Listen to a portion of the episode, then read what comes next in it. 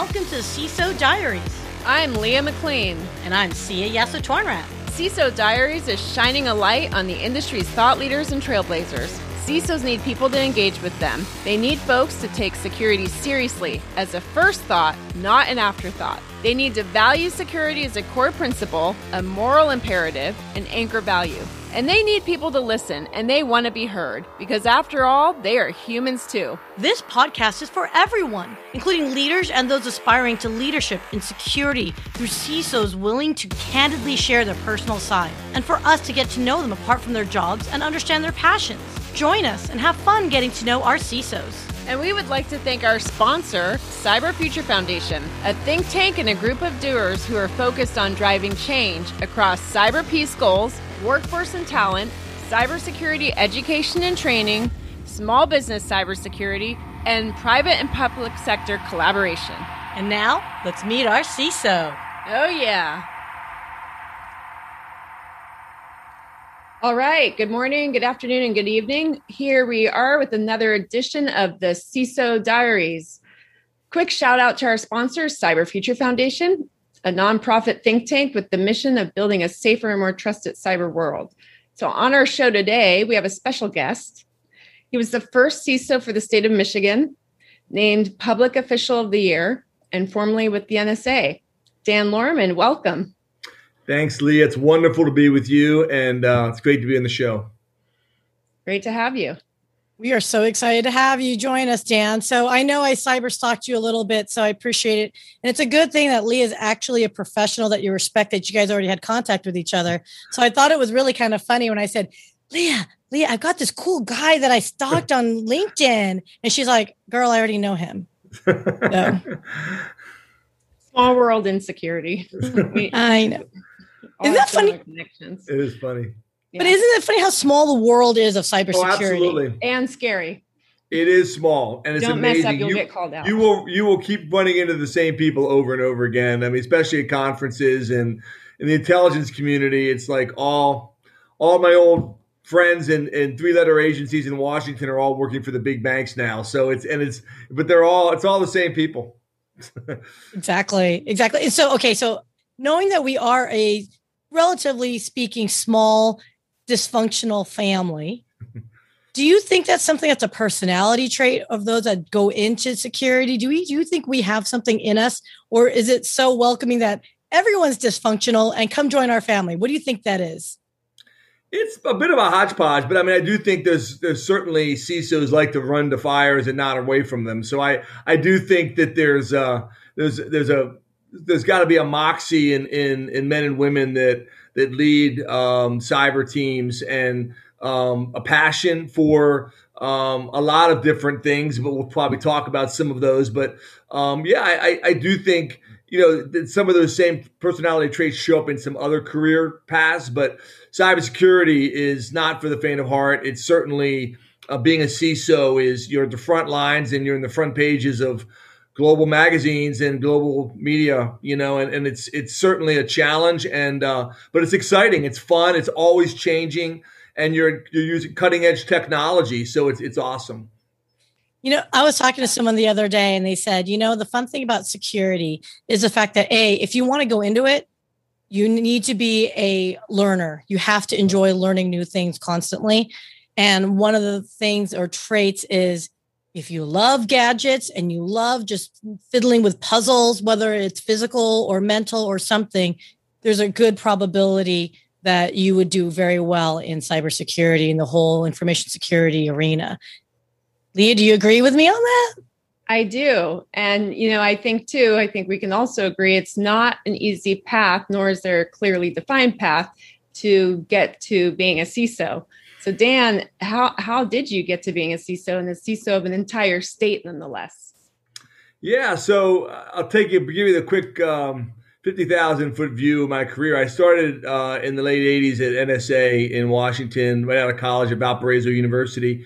Um, born and raised in Maryland, but I um, really uh, went to school at Valparaiso, played quarterback on the football team, and um, went went um, Went back to Maryland, worked at NSA, got my master's at Johns Hopkins in computer science as well. So bachelor's and master's in computer science. Um, so really, you know, NSA is like security is our middle name, right? So I did networks. You can't talk about what you you know you did. You have to you have to kill you first, right? but uh, no, it's all it's all good. It was a wonderful time. It was a great time to be at NSA. It was in the Reagan years when I started, and it was like you know you know, just obviously the Cold War, the uh, Berlin Wall hadn't fallen down yet. But um, my wife and I, we got married in the late late uh, 80s, and we moved to England. Was in England for seven years with Lockheed and Mantech, working on a U.S. UK military base, so GCHQ as well, and worked with NSA and, and a lot of different um, global, um, you know, three letter agencies.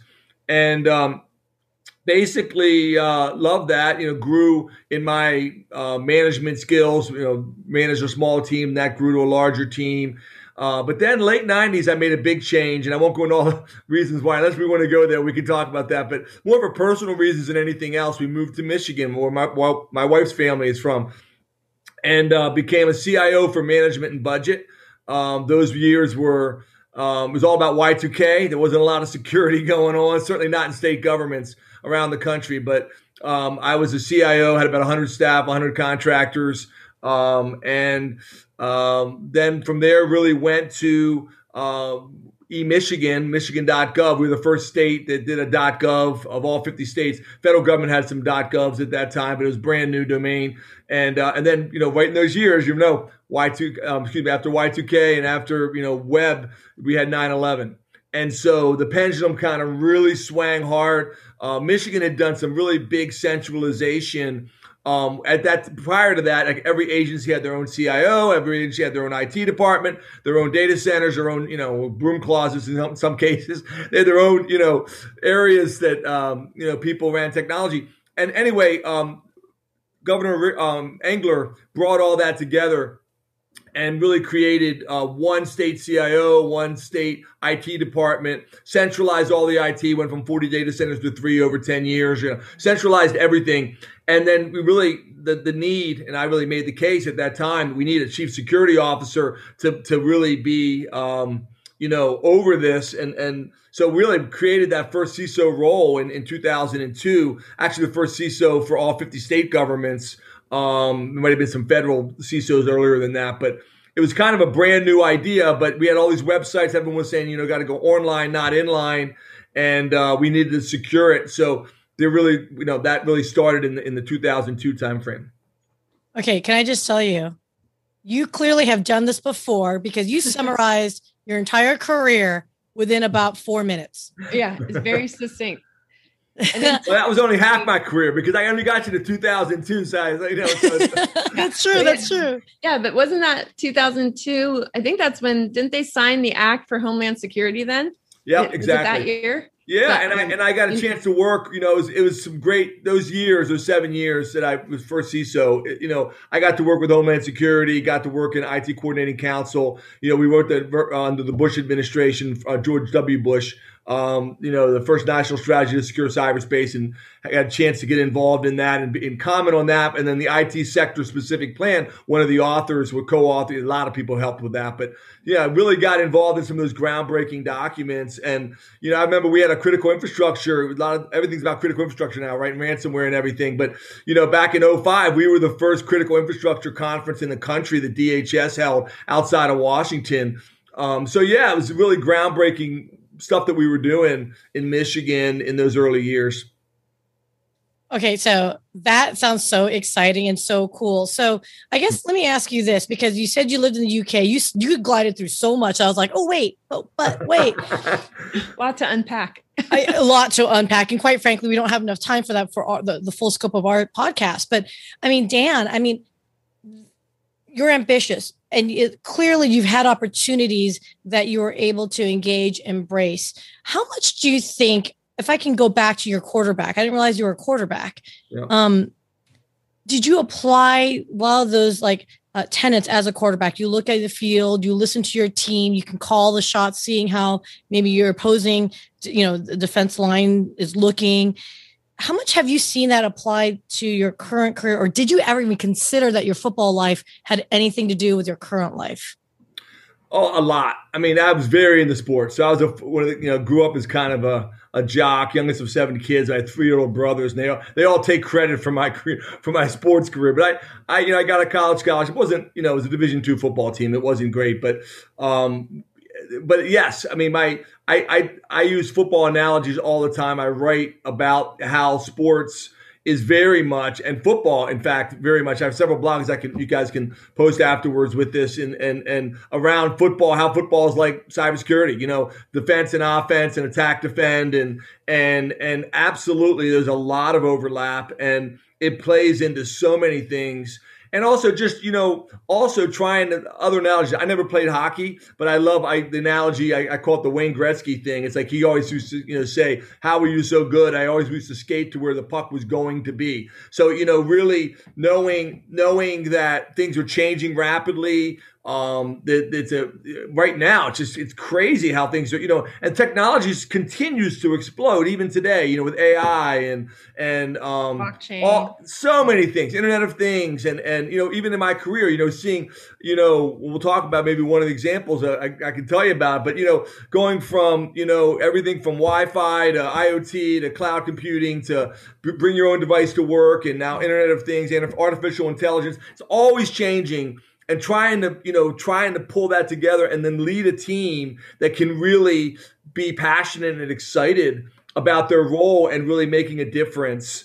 And uh, yeah i think leadership really is something that you know cisos have to um, you know um, you know you really have to it cuts across your personal life and your professional life. And either you know you have that leadership ability or you don't. I mean you can grow those skills. I'm not trying to say you can't grow leadership skills but um, you know, I, I was a passionate leader from a young age. So let me ask you this though, though.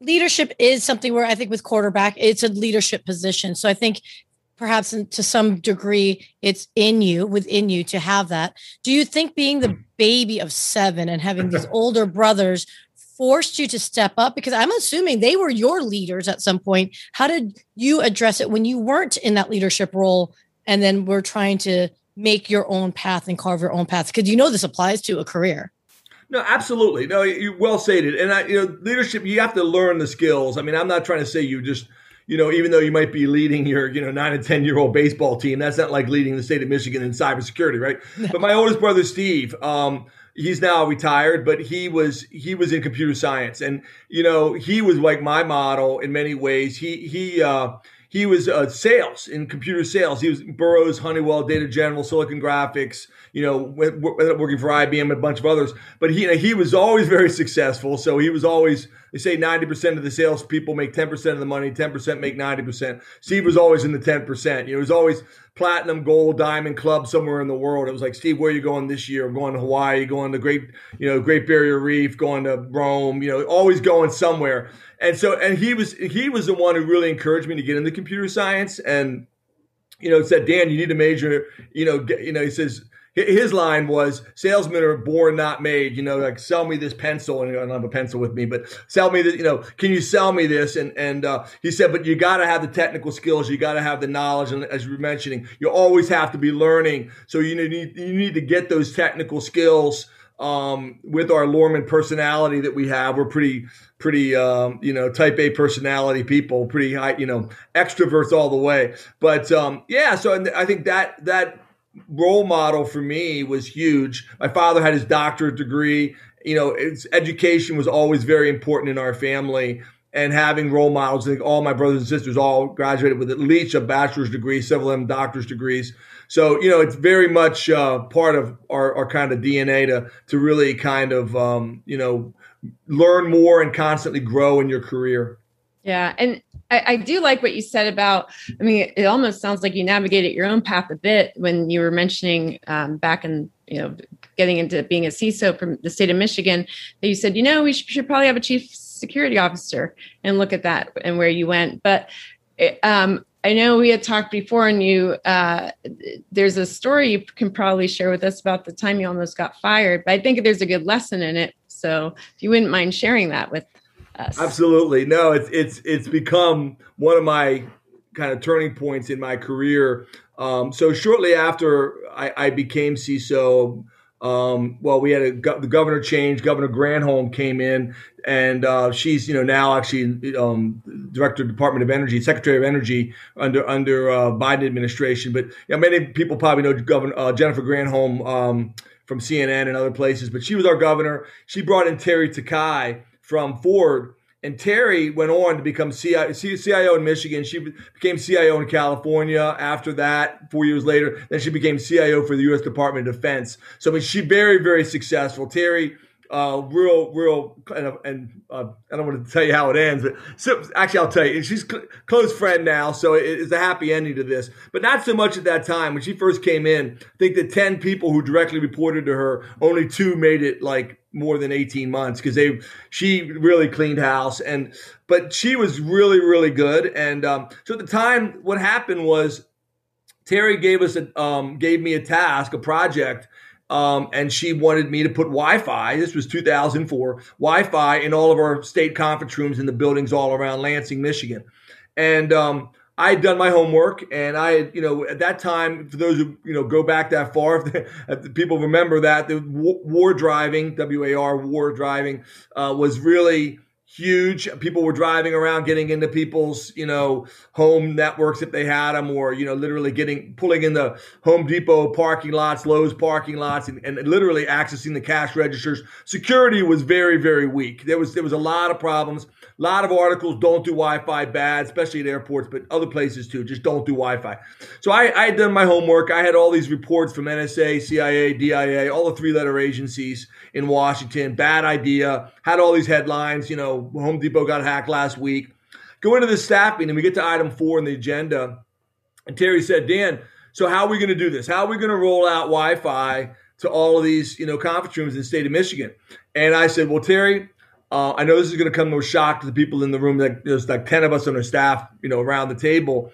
I said, but I'm, I'm I'm canceling this project, and I handed out sheets of paper, and I showed them. I've got these white papers to back all this up. If you all want to see the white papers, and um, but these are the reasons why, and this is a really bad idea. I don't think this is secure. I think we need to shut this down.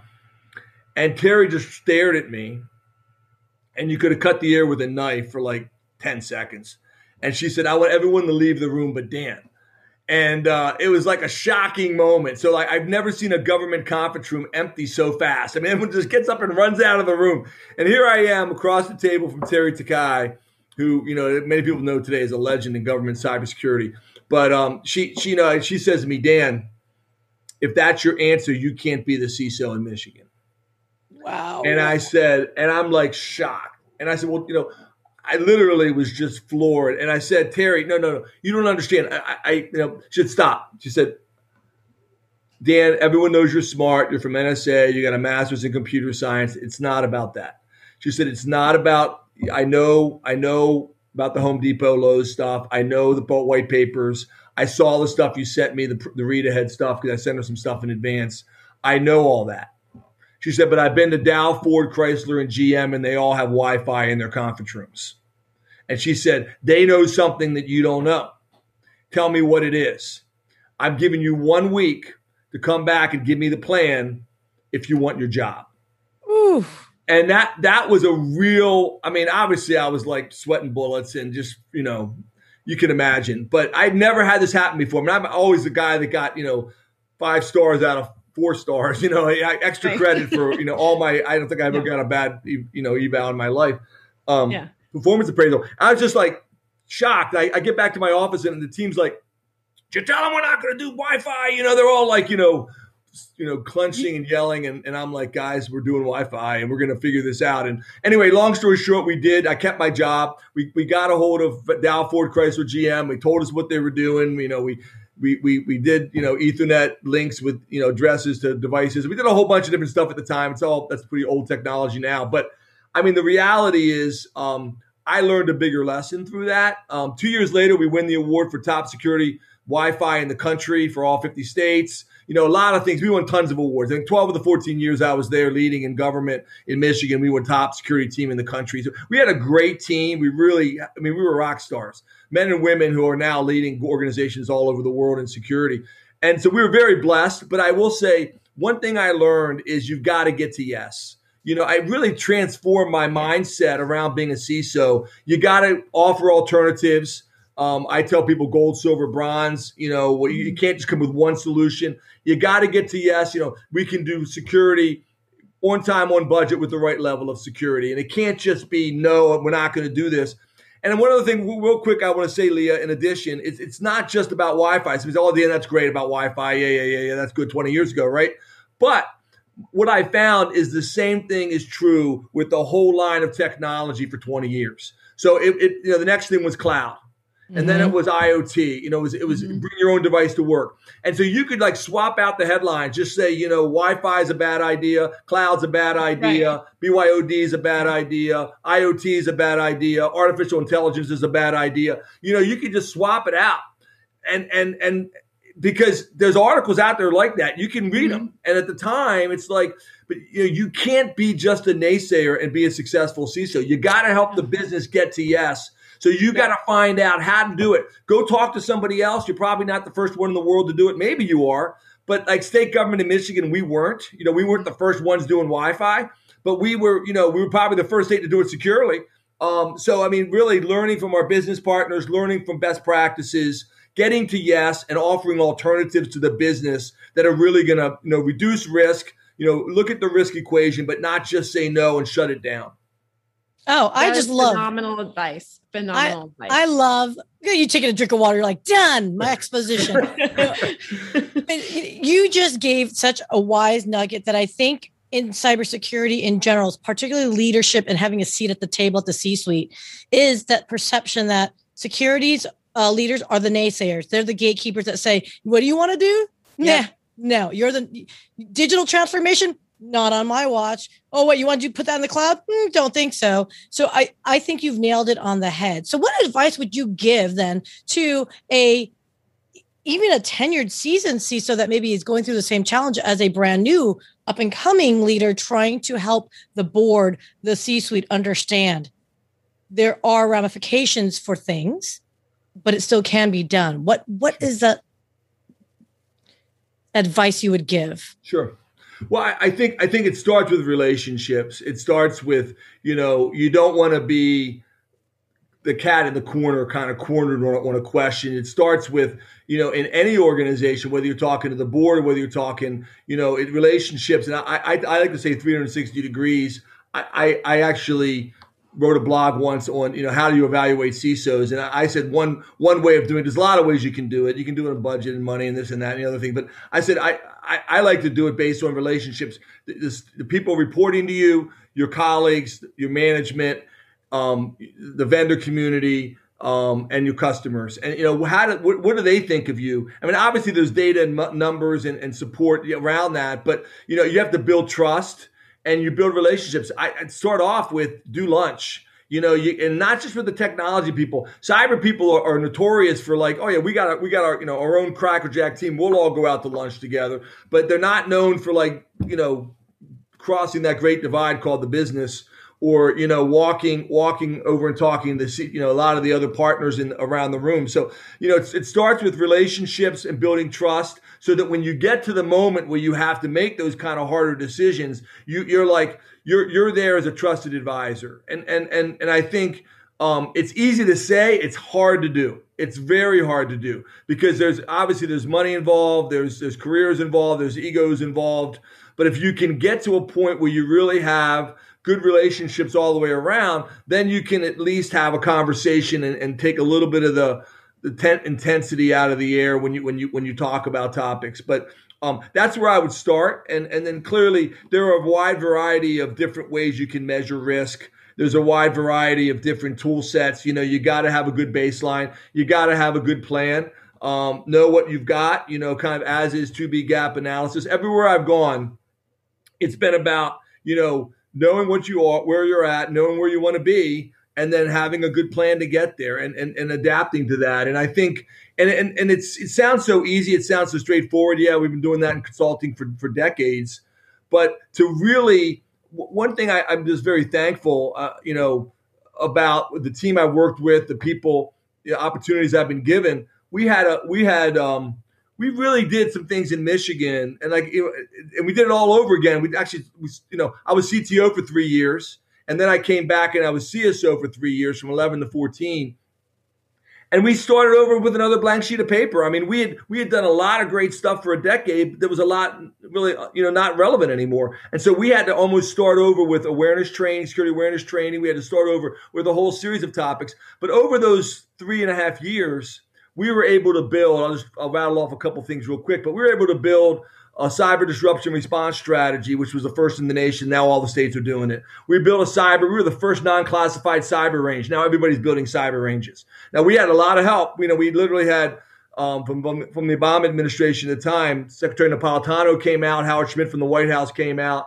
And we're like, you guys need to be, a, you guys need to build a cyber range in Michigan. And so, so we, we had, you know, we were talking to the right people, working with the right partnerships. It wasn't just us in an island, but cyber ranges, cyber disruption strategy, cyber civilian corps, which was like a, a national guard for civilians. When we have ransomware, that team now goes out and helps cities and counties and, and even small businesses when ransomware hits, and others around the country, North Carolina and other places are doing the same thing. So what I'm saying is to really have some stretch goals is my point to you guys. When we talking about the 2B, it wasn't just, oh yeah, we just want to have a SOC or we just want to have a you know security operations center. It's like no, we want to you know we want to be um, you know we, we we really did some stretch things and then and then challenged our team to deliver that and it was really really exciting. You know what you can deliver with good relationships. Good leadership. Governor Rick Snyder at the time really believed that he was from C- CEO of Gateway Computers, and uh, so that really helped. But um, yeah, I, I think I think the biggest thing is the relationships, the partnerships you build are really key to be successful.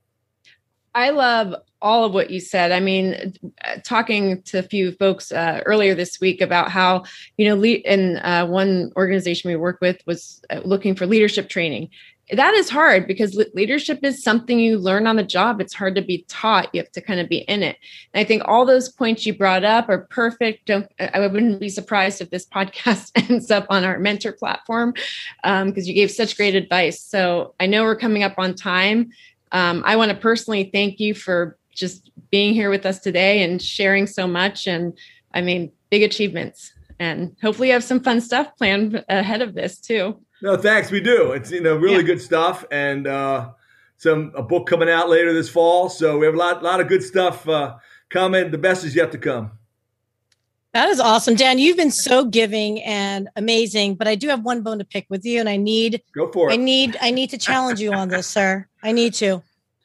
Yorkshire tea, really, really, absolutely. Now you got to tell me why that is your favorite. Yorkshire tea. Mm-hmm. Yes, you'd you written about in, it. Have you ever lived in Yorkshire? no, I haven't. oh my goodness! it is I mean, delicious. You know, tea. You have to, unless you've lived in England for seven years. People visit it, you know, for a week or two. They just don't understand. It's like tea is. It's not even.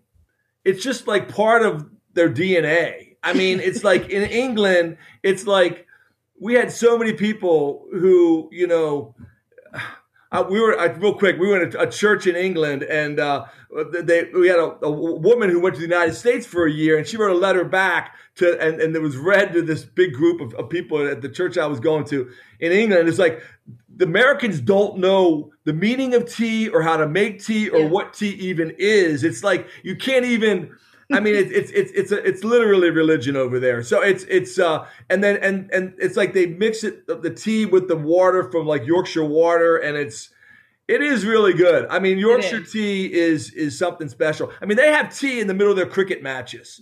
I mean, I don't know if oh, people. Yeah. I mean, literally. Um, so unless you've lived in England, I don't think you really understand. Maybe you know other parts of the Commonwealth. Okay, so South Africa, Australia, Pac, you know, they they they get it but um, West Indies. but you know, they they don't uh, they don't mess around with the tea, man. You know what? I hate to no. say it. I think of all the controversies that might come out of this episode, it's going to be all of my friends out in the UK going, "What's up with that last response there? You were doing so well." Yorkshire tea. I mean, I, am not. I'm not ashamed of it. Not ashamed of it. No, no they're, shame. They're telling me that you, are starting a, fighting war on tea already, right? so, ah, typical American. So uh, I I enjoyed my time with you, Dan, and definitely want to keep in touch and learn more. Yes. I love all your posts on LinkedIn. By the way, I love your Thank shares. You. Love yep. the thoughtful articles that you write. And do please, uh, we'd love to have you back when you've got some. Don't some availability. be a stranger, exactly. Thank Maybe you. No, I really appreciate it. You guys are awesome. I love this format. I love your background. You guys are going to be rock stars. I love the, just everything. And I, will send you some other names of people you need to bring on because I I think this is really awesome, and I think you guys are going places. So good luck. Oh. Thank Dan, you so much. Oh my gosh. Thank you so, so much. hey, we didn't pay Dan. We did not pay Dan. No, hey, did not pay Dan. No, we did not. No. this is great. awesome. Really appreciate it. Yes. Well, thank you again for joining us, Dan, uh, again on the CISO Diaries, and stay tuned for next time.